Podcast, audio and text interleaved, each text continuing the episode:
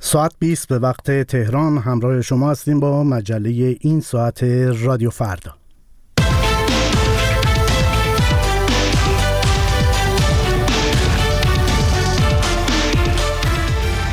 درود شنونده ارجمند کیان معنوی هستم همراه با همکارانم. خوش آمدید به این مجله خبری تحلیلی هشت شب رادیو فردا. امروز پنجشنبه دهم اسفند ماه 1402 برابر با 29 ماه فوریه 2024 میلادی هست.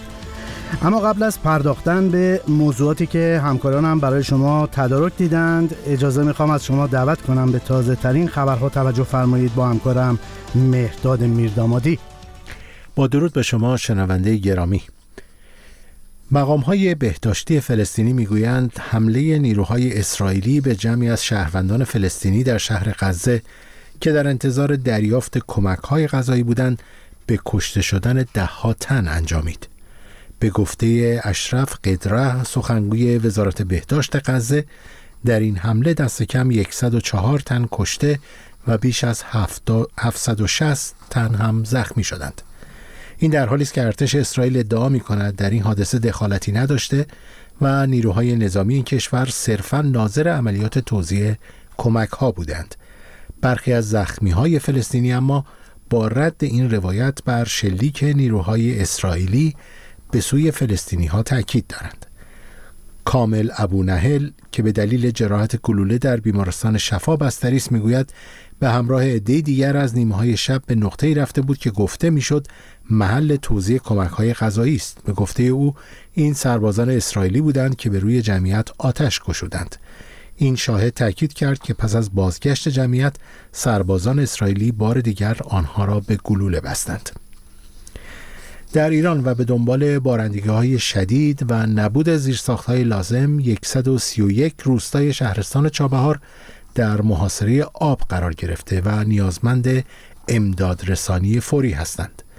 الدین سعیدی نماینده چهاربهار در مجلس در این باره به تلویزیون دولتی جمهوری اسلامی گفت متاسفانه شرایط جوی لحظه به لحظه داره در اون منطقه و خیمتر میشه. عمده معابر به شدت دچار آب گرفتگی هستند و کاملا مسدود هستند. دسترسی ها قطع شده مخصوصا در حوزه بخش تلانک بخش پیر بخش باهوکلا بخش مرکزی دشتیاری و شهرستانهای کنارک، زراباد، نیکشهر و نقاط دیگر قصر قلب بنا به برخی از آمارها متاسفانه میزان حجم آب از طوفان گنو هم بیشتر هست و اگر ورود جدی و فوری نشه مسلما آسیب های جبران خواهد داشت. در همین ارتباط اداره هواشناسی چابهار اعلام کرد به استناد هشدار هواشناسی سطح قرمز شاهد تشدید فعالیت سامانه بارشی در منطقه خواهیم بود نوع مخاطره به صورت رگبار شدید و رد و برق و با احتمال تگرگ و تندباد لحظه ای خواهد بود منطقه بارش ها در شهرستان های دشتیاری، چابهار، کنارک، قصرقند، نیکشهر، سرباز، راسک، جنوب مهرستان و سراوان اعلام شده است.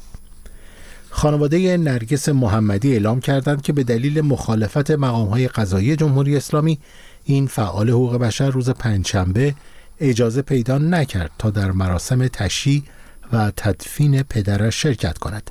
این سختگیری علیه نرگس محمدی در حالی است که بی از یازدهم آذر ماه به این سو از حق تماس تلفنی و حق ملاقات با خانوادهش محروم بوده است. نرگس محمدی برنده جایزه صلح نوبل در جریان دو پرونده تا به امروز 11 سال و نیم را در زندان گذرانده و در مجموع در پرونده جدید به دوازده سال و سه ماه زندان محکوم شده است. سپاسگزارم. گزیده خبرها رو شنیدید از همکارم مهرداد میردامادی. اما چه داریم در این مجله شب رادیو فردا؟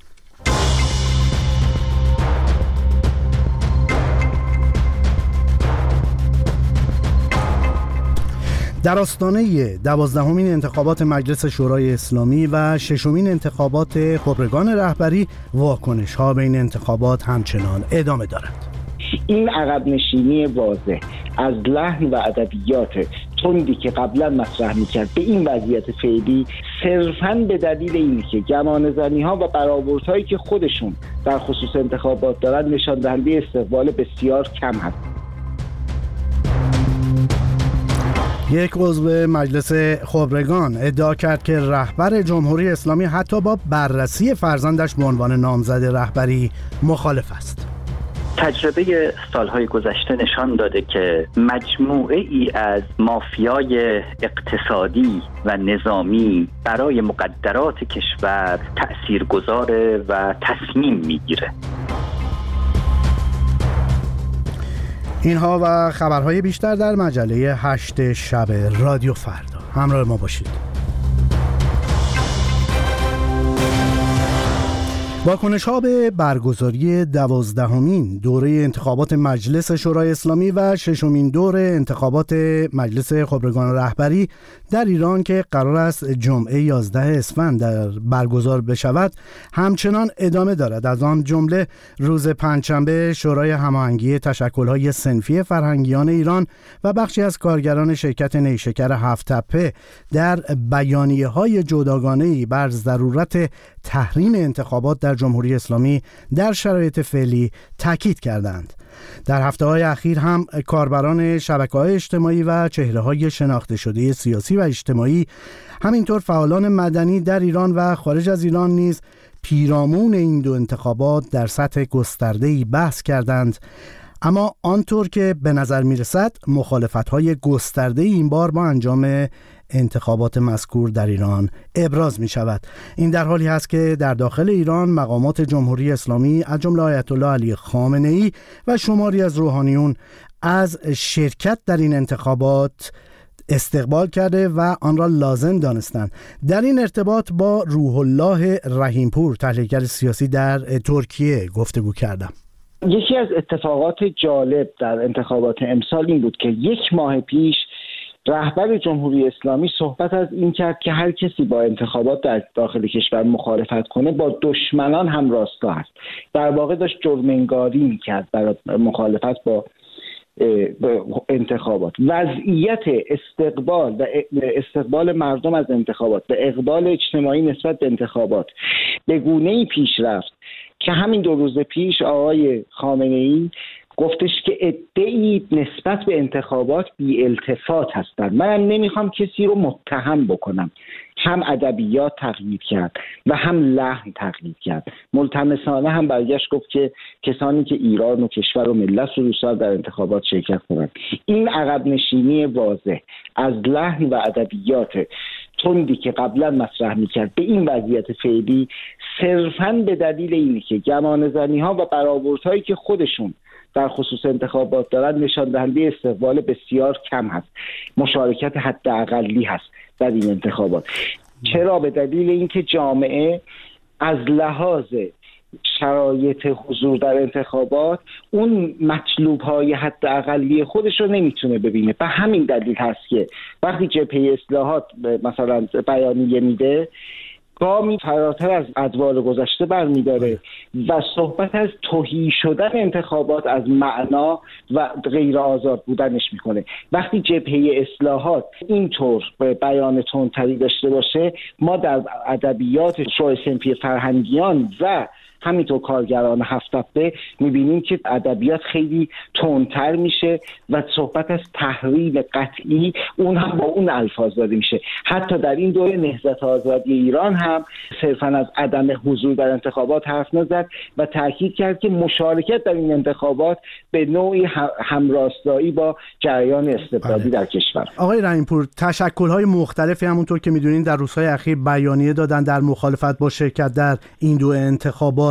از جمله شورای هماهنگی تشکل‌های سنفی فرهنگیان و بخشی از کارگران شرکت نیشکر هفتپه. اما چیزی که برجسته هست موضعی هستش که برخی از های شاخص سیاسی گرفتن مثل سعید حجاریان ابوالفضل قدیانی فائزه هاشمی و شمار زیادی دیگر.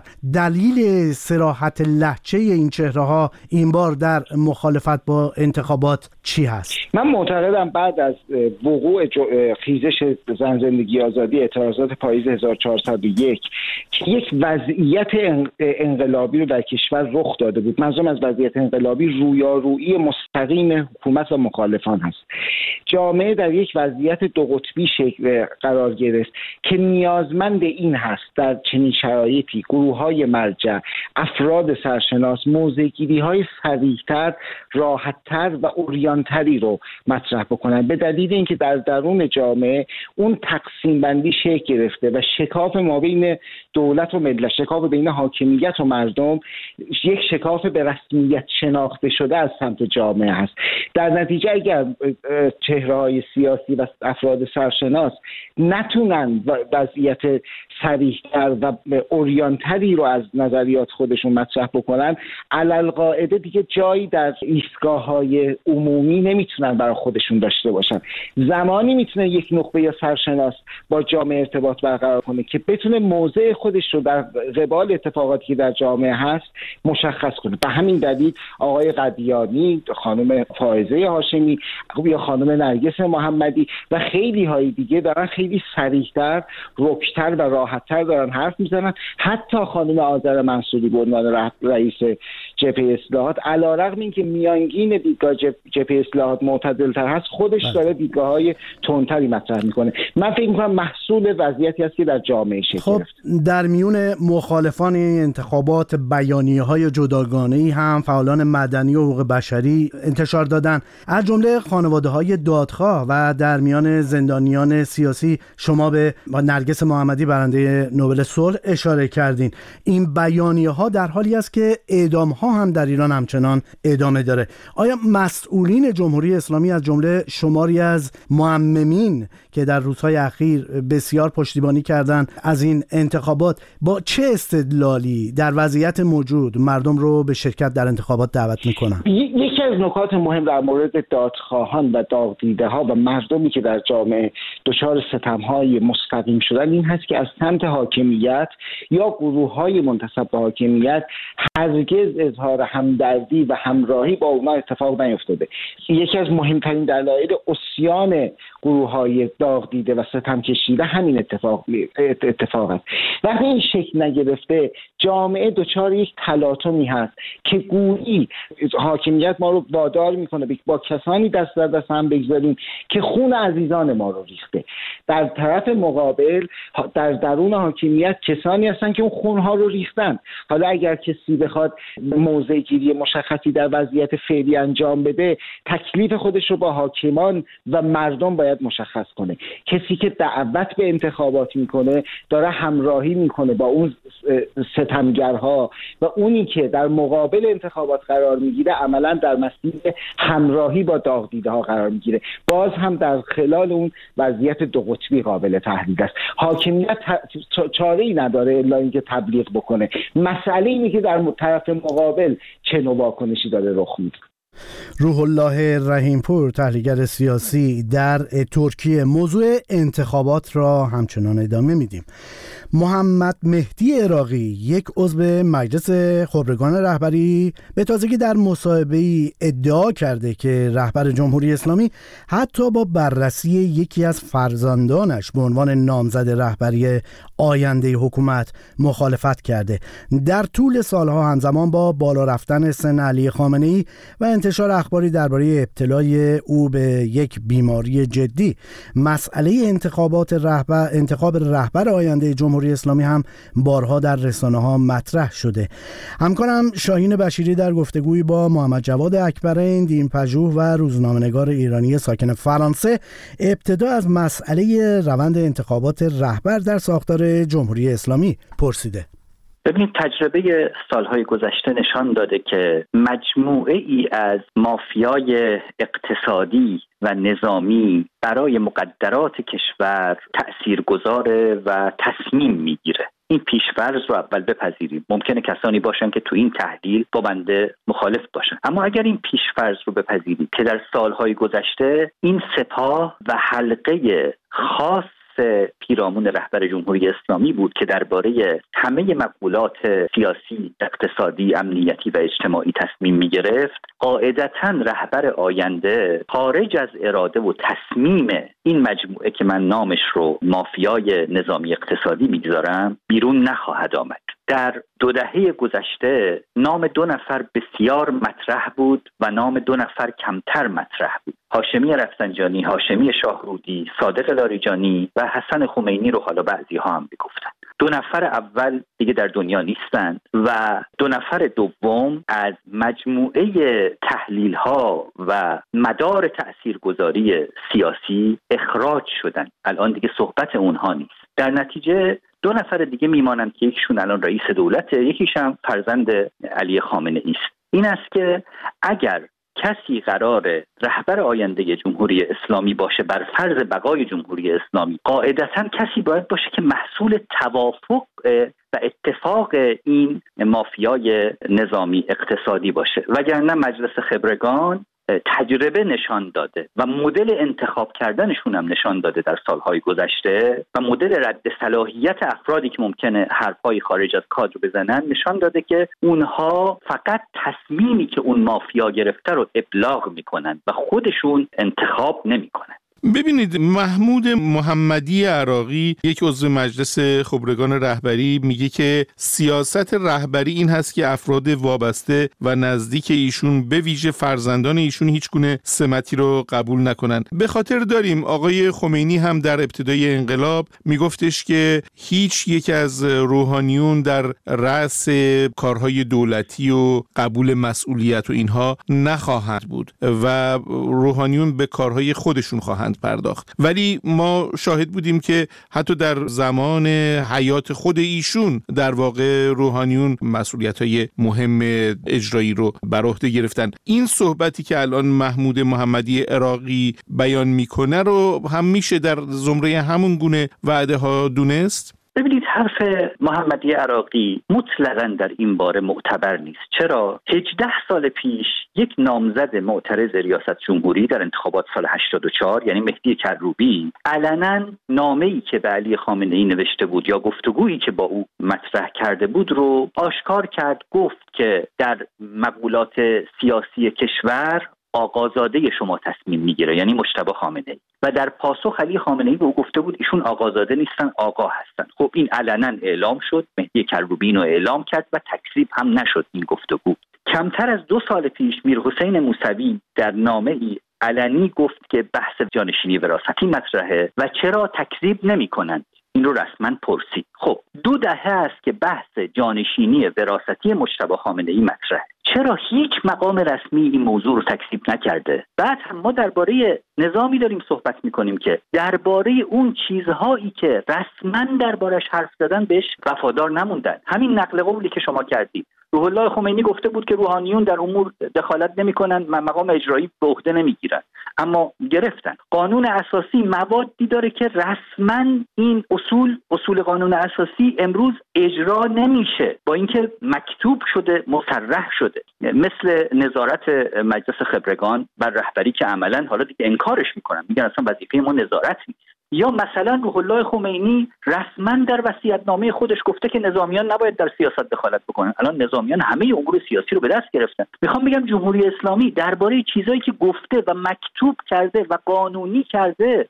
و نوشته به عهدش وفادار نمونده چه برسه به موضوع جانشینی وراستی که احدی از مقامات رسمی با اینکه دو دهه در دربارش صحبت میشه اظهار نظر نمی‌کنن. کسانی هم که اومدن علنی درخواست کردند که شما تکذیب بکنید. آدمای خبرنگار عادی نبوده. نخست وزیر وقت کشور بوده. رئیس مجلس وقت کشور بوده. معاون وزیر کشور وقت بوده. مصطفی تاجزاده که هر سه اینا در حبس و هستن.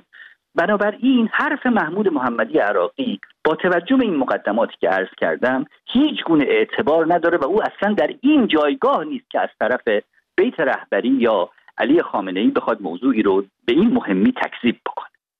محمد جواد اکبر ایندین پژوه در گفتگو با همکار ما شاهین بشیری. برخی از کارشناسان معتقدند مجلس شورای اسلامی به حل مشکلات مردم کمک نکرده که هیچ با مطرح کردن و تصویب طرحهای غیر کارشناسی ممکنه به مشکلات مردم اضافه هم بکنه. طرحهایی مثل طرحهای سگانه مسکن، طرح افزایش سن بازنشستگی، طرح ممنوعیت نگهداری حیوانات خانگی و حتی تصویب و ابلاغ قریب الوقوع لایحه حجاب اجباری مجلسی که برخی از کارشناسان اون رو ناکارآمد می‌دونن اما ایدئال رهبر جمهوری اسلامیه. این مجلس به همدلله مجلسی انقلابی با سواد پرکار. یازدهم اسفند همزمان با انتخابات مجلس شورای اسلامی ششمین دوره انتخابات مجلس خبرگان هم برگزار میشه. مجلسی که مسئولان جمهوری اسلامی میگن رقابتیه. اما با وجود حدود یک و نیم نامزد برای هر کرسی به نظرتون رقابتی هم در کاره؟ فایل تصویری یا صوتی نظرات خودتون رو در مورد این انتخابات و عملکرد هر دو مجلس به شماره واتساپ رادیو فردا 20420 72 59 70 هزار و یا آیدی تلگرام رادیو فردا ات فرداگرام ارسال کنید تا اونها رو در گزارش هامون منعکس کنیم. به مجله هشت شب رادیو فردا گوش می‌کنید. بار دیگر تکرار می‌کنم که می‌توانید دیدگاه ها و نقطه نظرهای خود را با ما در میان بگذارید. با کمک پیامگیر رادیو فردا با شماره 2042 0 22 11 22 113 2042 02 21 12 21 13 این مجله رو ادامه میدیم. ناهید تقوی شهروند دو تابعیتی ایرانی آلمانی که در هفته های اخیر با پابند الکترونیکی در مرخصی استعلاجی به سر می برد شب گذشته به زندان وین بازگردانده شد. خانم تقوی که 69 سال دارد از سوی دادگاه انقلاب به اتهام مشارکت در یک گروه به گفته مسئولان غیرقانونی به ده سال و هشت ماه زندان محکوم شده. آلیه مطلبزاده فعال مدنی با انتشار عکسی از خانم تقوی در مقابل زندان اوین نوشته که روز چهارشنبه در ترافیک و برف تهران ساعتها طول کشید که آنها به زندان اوین برسند و ناهید تقوی ساعت ده شب وارد زندان شد. خانم مطلبزاده وضعیت ناهید تقوی در هفته های اخیر را شبه مرخصی توصیف کرده و می‌گوید که او آنچنان تحت فشار بود که دائم در مسیر خانه و بیمارستان تردد داشت. این صحبت های مریم کلارن فرزند خانم تقوی در آلمان است که درباره وضعیت مادرش به رادیو فردا توضیح داده است.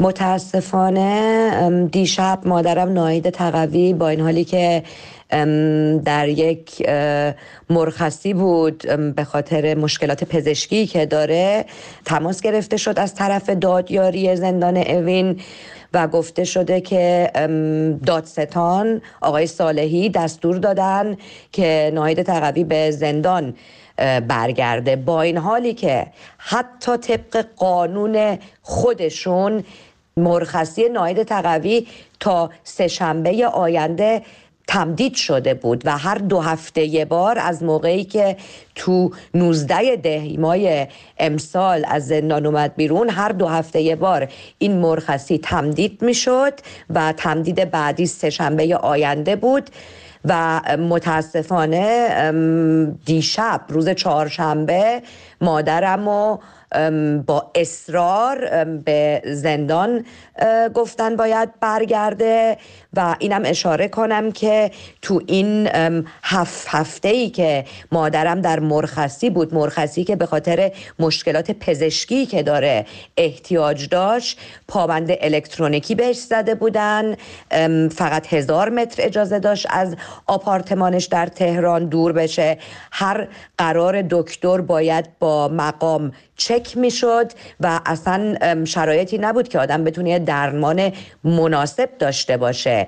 به خاطر این فشارهایی هم که روش هست چند هفته پیش چشماش دچار بیماری شدیدی شد و تقریبا میشه گفت یک روز در میون در بیمارستان یا دکتر چشم بود تا این درمان بشه. هنوزم خوب نشده بود و سوال اینجا هستش که چرا دادستان تهران آقای صالحی این دستور رو دیروز دادن که مادرم باید به زندان برگرده با این حالی که خودشون مرخصی ناید تقوی رو تمدید کرده بودن.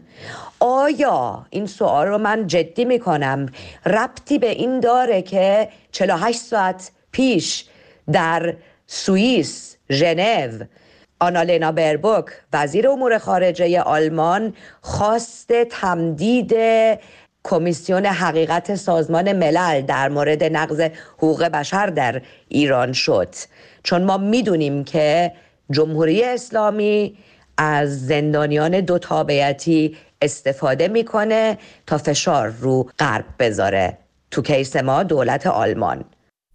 سخنان مریم کلارن فرزند ناهید تقوی را میشنیدید که در هفته های اخیر با پابند الکترونیکی در مرخصی استعلاجی بوده اما شب گذشته چهارشنبه شب به زندان اوین بازگشته.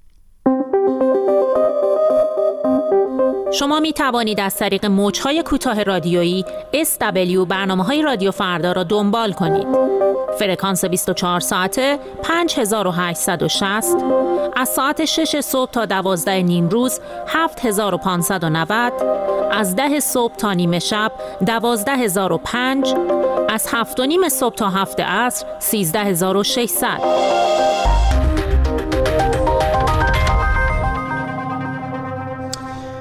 لوریس چکنواریان موسیقیدان و آهنگساز به تازگی قطعه ای را در نکوداشت مریم میرزاخانی ریاضیدان نامدار ایرانی ساخته که با هم به این گزارش از کیانوش فرید میشنویم در ارتباط با این خبر.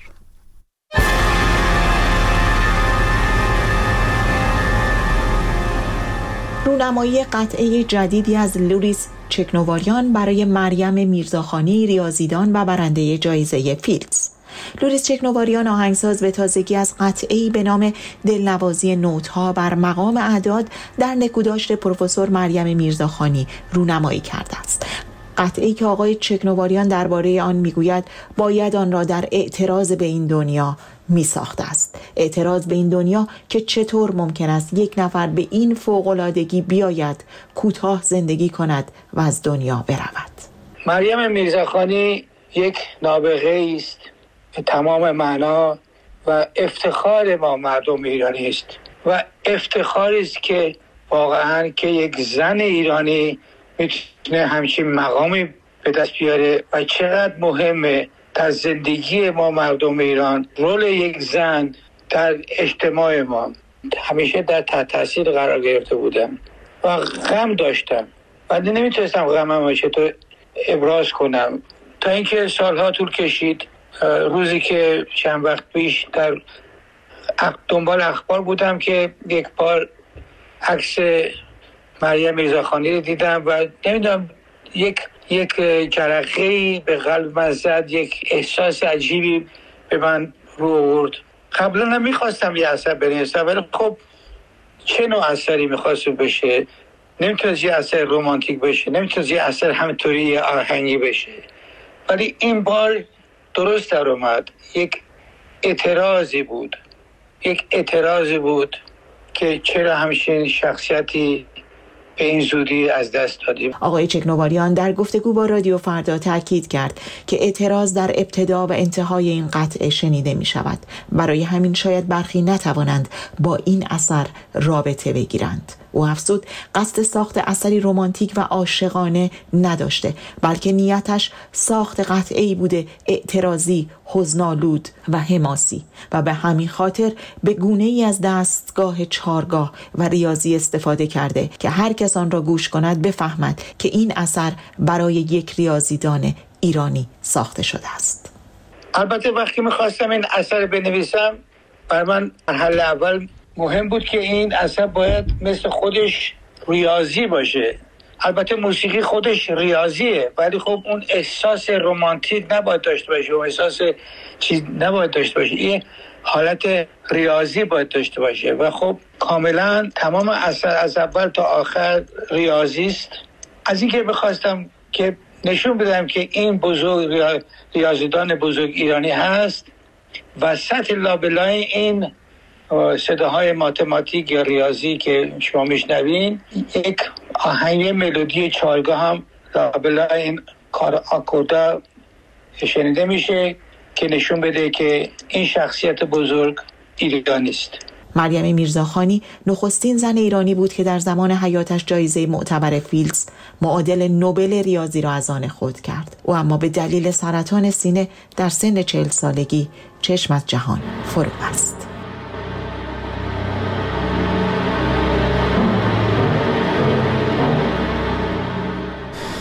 با گزارش کیانوش فرید در گفتگو با لوریس چکنواریان می‌رسیم به پایان مجله هشت شب رادیو فردا.